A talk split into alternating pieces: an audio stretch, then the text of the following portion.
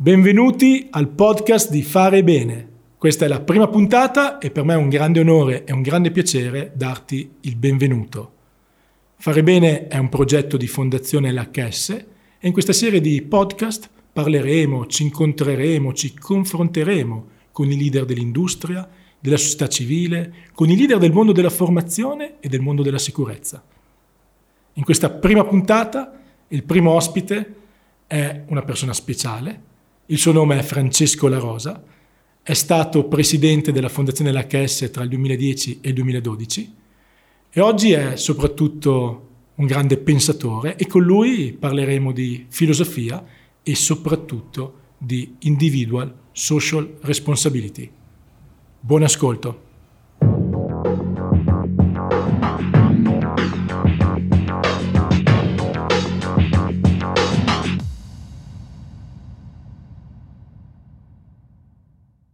Ciao Francesco, come stai? Ciao Davide, bene, tutto bene, tu?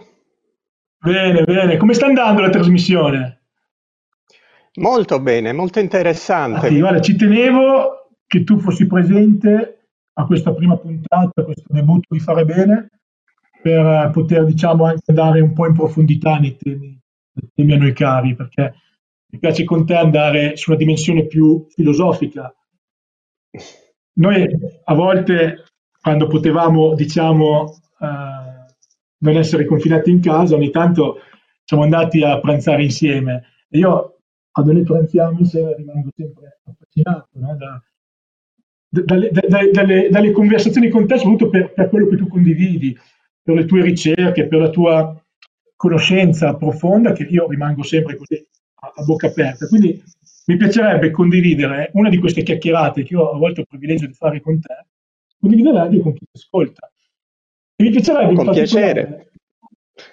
Grazie, mi piacerebbe in particolare approfondire un concetto per me importante, vitale, quello della responsabilità personale. Quando è successo tutto questo casino, no? ormai cinque settimane fa, quando abbiamo cominciato a dover limitare la nostra libertà a seguire determinate regole, io scrissi un, una riflessione su LinkedIn dicendo questa è una grande sfida per noi italiani.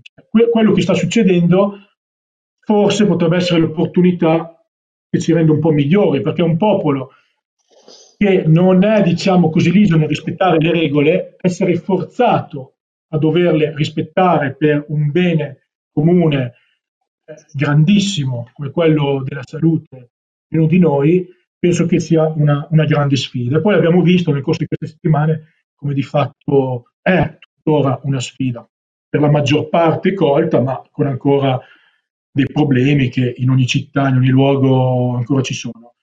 E ho tradotto diciamo, questo, questo concetto di responsabilità personale in quella che mi piace definire la individual social responsibility come nelle aziende, nelle imprese siamo abituati a parlare di corporate social responsibility, mi piace oggi pensare che un tema dominante di, questa, di questo tempo è la individual social responsibility. Mi piacerebbe approfondire con te questo concetto, che cosa, che cosa evoca o semplicemente cosa ne pensi. Eh, sai, a me piace sempre partire dalle parole che cos'è la responsabilità? Che cosa vuol dire essere responsabili? Vuole dire rispondere. Nella parola responsabilità c'è l'idea di rispondere. Rispondere di quello che si fa. A chi si risponde? È ovvio che se io abito nel deserto da solo, non ho nessuno a cui devo rispondere di quello che faccio, ma noi non abitiamo nel deserto, noi abitiamo in una comunità. E anche questo comunità è un termine critico, è un termine pesante, perché comune letteralmente significa cum munus e il munus dà l'idea di un pegno da pagare, un, un, una ricompensa, un qualcosa da mettere in gioco. Il munus sta nella parola comune, come sta nella parola municipio, ma sta anche nella remunerazione. E, è come se fosse, se ci fosse un pegno da pagare per vivere in comune, cioè per vivere in comune bisogna impegnarsi. Ora, qual è il pegno che ci viene richiesto in un momento come questo, che ovviamente non è un momento normale, è un, un'emergenza che non ha precedenti nella storia della, della Repubblica? A me sembra che il pegno da pagare alla comunità in questo momento possa essere riassunto in un unico comandamento. Comportati sempre come se tu fossi infettato e dovessi evitare di contagiare gli altri.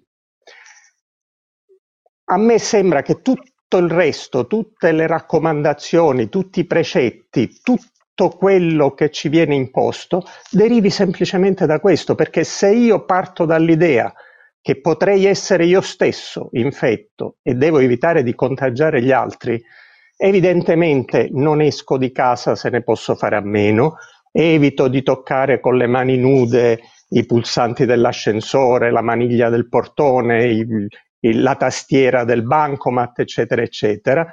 Mi tengo a distanza dagli altri, porto la mascherina, metto i guanti, tutto quello non c'è bisogno di un decreto che ce lo imponga, non, non so se mi spiego.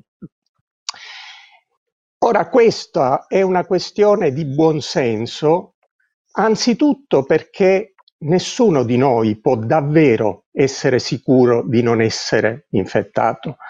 Adesso eh, in Cina, dove hanno potuto fare dei discorsi a consuntivo, diciamo così, hanno visto che su 100 persone infettate 86 erano asintomatiche o con bassissimi sintomi e sono stati proprio quegli 86 a diffondere il contagio. E in Italia l'ISPI, che è un think tank piuttosto quotato, anche riconosciuto internazionalmente, ha fatto un ragionamento all'inverso partendo dalla mortalità. Ha detto la mortalità di questo virus non può essere il 12%, può essere al massimo fra l'1,1 e l'1,2%. E allora partendo da quello, dai morti eh, accertati per coronavirus, arriva alla conclusione che le persone contagiate in Italia non sono 100.000, sono almeno un milione. Partendo dai morti accertati per coronavirus, però avrete, avrai sentito per esempio nella Bergamasca molti sindaci sostengono che molti morti di coronavirus sfuggono al conteggio ufficiale e allora il milione diventano magari due milioni. Addirittura l'Imperial College di Londra stima che in Italia ce ne siano 5 o 6 milioni. Secondo me sono un po' troppi, però stiamo ragionando in termini di alcuni milioni, il che vuol dire una persona su 20, una persona su 30. Nelle zone dove c'è molto contagio, come quelle in cui purtroppo viviamo io e te, anche una su 10, su 15. Vado a fare la, la coda al supermercato, in quella fila qualcuno contagiato potrebbe esserci e potrei persino essere io, mi spiego. E, e allora se io mi mi comporto come se fossi infettato e non dovessi contagiare gli altri e tutti si comportano nella stessa maniera, è evidente che nessuno contagia nessun altro e alla fine il contagio si ferma. È molto semplice. Eh sì, è molto semplice appunto perché le, sono le cose semplici poi le, le più difficili da, da, da, mettere in pratica. Senti Francesco, un'altra tua passione che mi ha sempre affascinato, so che non sono l'unico a essere affascinato di questo, è la tua eh, passione per l'etimologia. Eh, io ricordo, e tanti dei telespettatori ricordano alcune presentazioni che tu hai fatto, che per me sono proprio delle lezioni magistrali, cioè de, de, de, delle lezioni bellissime nelle quali attraverso l'etimologia sei riuscito a dare dei significati nascosti alle parole salute, sicurezza, ambiente, riuscendo anche a permettere a chi fa un mestiere come, come, tanti di noi di dare anche un senso, un senso nuovo, un senso più grande, più profondo al nostro lavoro. Mi chiedevo se avessi come dire, approfondito dal punto di vista etimologico le parole del momento, stia parlando anche in maniera a volte senza rendersi conto di quello che certe parole suscitano nelle persone, no? si, si usano parole come epidemia, pandemia, virus. Da un punto di vista etimologico, le hai analizzate? Certamente sì, eh, vedi, adesso è un momento in cui non riusciamo più a leggere il mondo come riuscivamo a leggerlo prima. Eh, nessuno di noi oggi sa dire come sarà la sua vita non nel 2050, ma tra un mese. Non lo sappiamo più, gli strumenti che abbiamo non leggono più il mondo.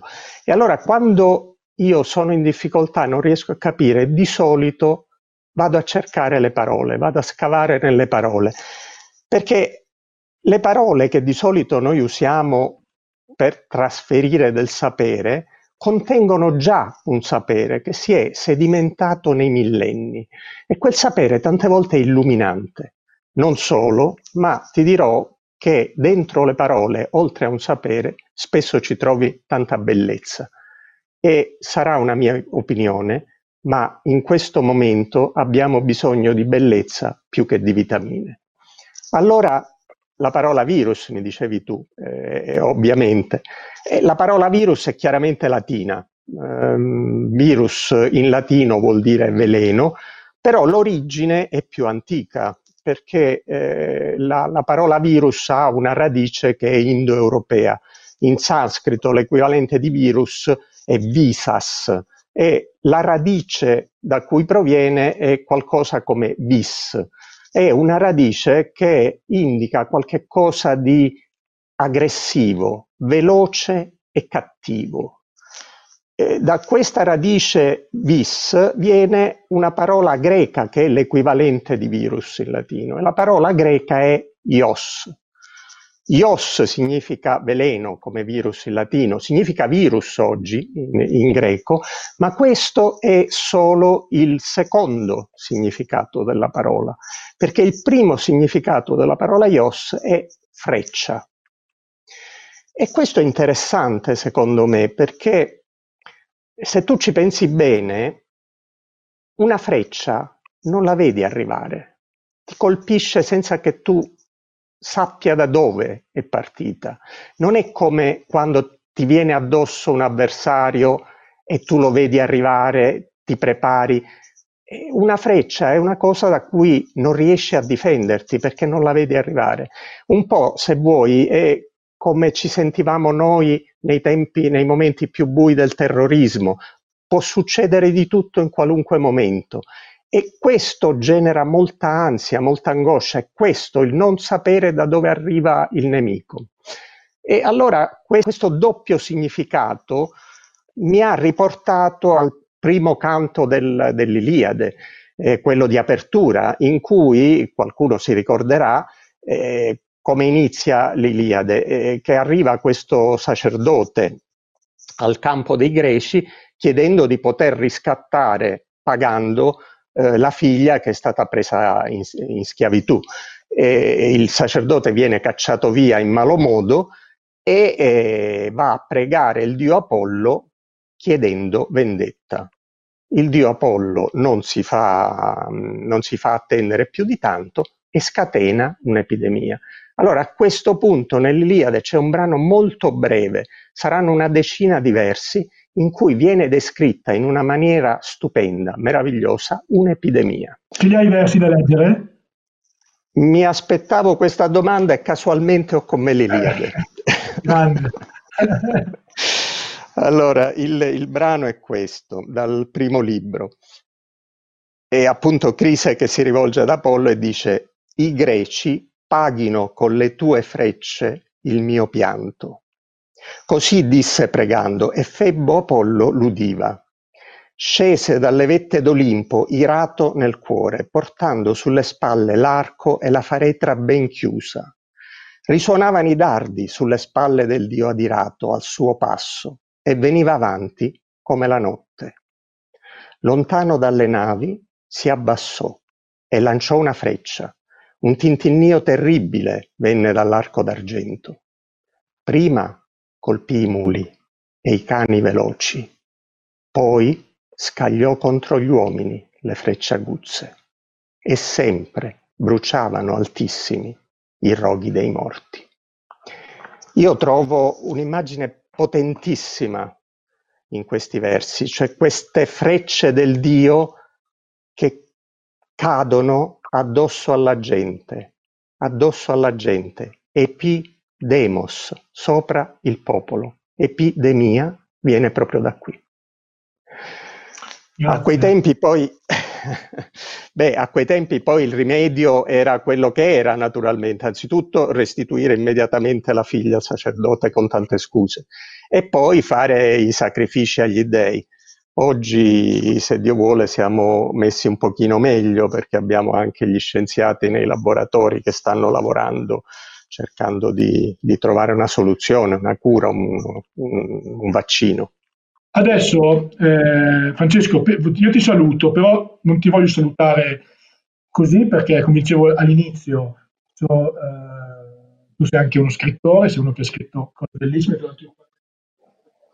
anche il tuo libro, ho fatto vedere prima con il tuo, il tuo, Sicurezza un viaggio speciale, che racchiude un po' tutti i racconti che tu nell'arco di, di questi anni hai scritto no? durante i tuoi viaggi di lavoro e non, e tanti dei racconti scritti sul libro sono, sono racconti che raccontano storie di salute e sicurezza.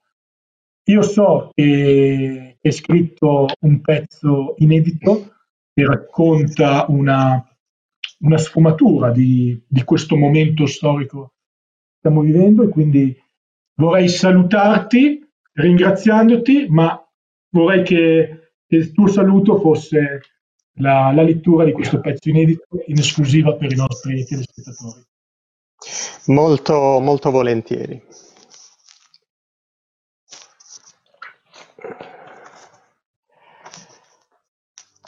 Un anniversario memorabile. A me le crociere non sono mai piaciute. Ce l'avete presente una nave da crociera, di quelle grandi, tutte bianche, che sembrano enormi condomini ambulanti, palazzoni sdraiati su un fianco. C'è gente che stravede per quel genere di vacanza, ma io nemmeno in viaggio di nozze 25 anni fa ci sono voluto andare. Ecco, adesso è proprio questo il punto, le nozze d'argento. Dobbiamo fare una cosa speciale, mi dice Laura, qualcosa che non abbiamo mai fatto. Che ne dici di un safari fotografico? Provo a proporre. Troppa fatica, poi il caldo, i disagi. Abbiamo una certa età, tesoro. Un villaggio turistico ai Caraibi? Insisto, già fatto. Il cerchio si stringe. Allora torniamo a Parigi come 25 anni fa. Che ne pensi? No, facciamo un'esperienza nuova, ti dico, una bella crociera. Lo sapevo.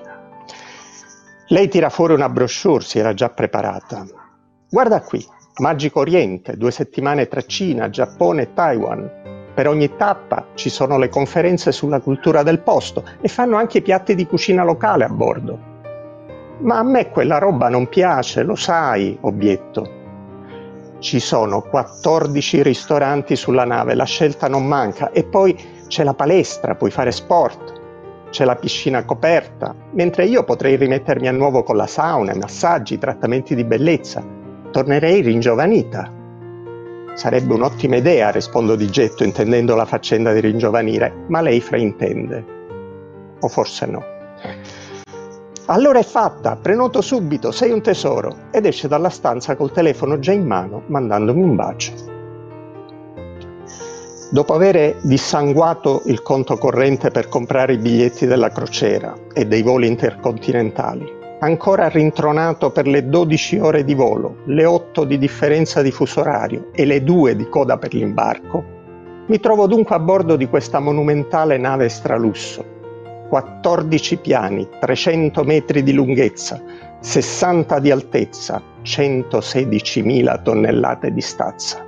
Né c'è il pericolo di sentirsi solo, soli a bordo. 2.700 passeggeri più mille e passa membri d'equipaggio, fanno la popolazione di un piccolo paese, tutta stipata qui dentro. Per risparmiare un po', anzi, per limitare l'emorragia, abbiamo scelto una cabina interna. Ha le dimensioni della cucina di casa nostra, giusto lo spazio per il letto, i comodini, un piccolo armadio e una piccolissima scrivania. Aria condizionata, niente finestre. Tanto ci dovremo solo dormire, di giorno staremo sempre in giro, ci sono tantissime cose interessanti da fare, commenta allegra Laura, mentre a me, a dire il vero, manca un po' l'aria qui dentro. Non voglio fare il piantagrane e così mi adatto. Mi adatto anche all'amara scoperta che quasi tutte le cose interessanti che Laura elencava sono extra a pagamento. Ma è un'occasione speciale, dunque senza battere ciglio Passo dal fitness alla piscina, dal ping pong alla gara di freccette, dalla discoteca alla cena giapponese. Mi lascio persino coinvolgere in un indecoroso trenino su ritmi caraibici. Insomma, faccio tutto quello che si fa in una crociera di lusso. Laura è felice come non la vedevo da anni e in fondo due settimane passano in fretta. Domani sbarchiamo. La novità la comunica il comandante della nave uno dei passeggeri sbarcato a Hong Kong la settimana scorsa è stato ricoverato in ospedale per un'infezione di quel virus di cui parlano i telegiornali. Di conseguenza, il nostro sbarco è sospeso per un periodo di 24 ore per consentire un'ispezione sanitaria a bordo. Laura mi guarda preoccupata. Non c'è da allarmarsi, sono controlli di routine, la, tra- la tranquillizzo. La sera stessa il comandante informa che 10 persone sono state trovate positive al virus e dunque, mentre queste vengono portate in ospedale con mille precauzioni, tutti noi dovremo rimanere a bordo fino a nuove disposizioni. Si chiama quarantena. Lo so, l'hanno inventata i veneziani nel 300, quando l'Europa era flagellata dalla peste nera. Semplice e brutale se c'è un appestato, nel giro di 40 giorni le persone a bordo della nave moriranno tutte, ma la città sarà salva. Il giorno dopo il comandante annuncia che la connessione internet sarà gratuita fino a quando non ci sarà permesso bar- sbarcare. E grazie. Allo stesso tempo ci informa che tale sbarco non potrà avvenire prima di due settimane da oggi. Le crociere successive sono state cancellate. Due settimane? Laura è sconvolta, io di più. 4.000 persone impacchettate su una nave rappresentano il sogno di ogni virus. L'aria condizionata è indispensabile qui dentro, ma è anche un mezzo efficacissimo per diffonderlo. E poi da due settimane viviamo fianco a fianco, ci siamo parlati, stretti le mani, appoggiati agli stessi corrimano, abbiamo ballato, riso, brindato, sudato assieme, usato gli stessi attrezzi in palestra, quanti di noi saranno contagiati? Il giorno successivo il comandante annuncia che ci sono 66 nuovi casi e raccomanda di seguire strettamente le istruzioni.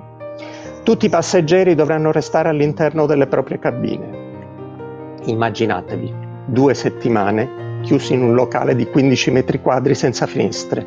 C'è da impazzire e infatti la compagnia offre, oltre a riviste e nuovi film on demand, anche un servizio telefonico gratuito di supporto psicologico. Grazie.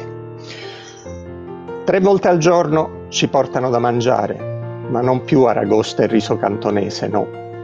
Lasciano fuori dalla cabina un vassoio di quelli che servono sui voli aerei in classe economica.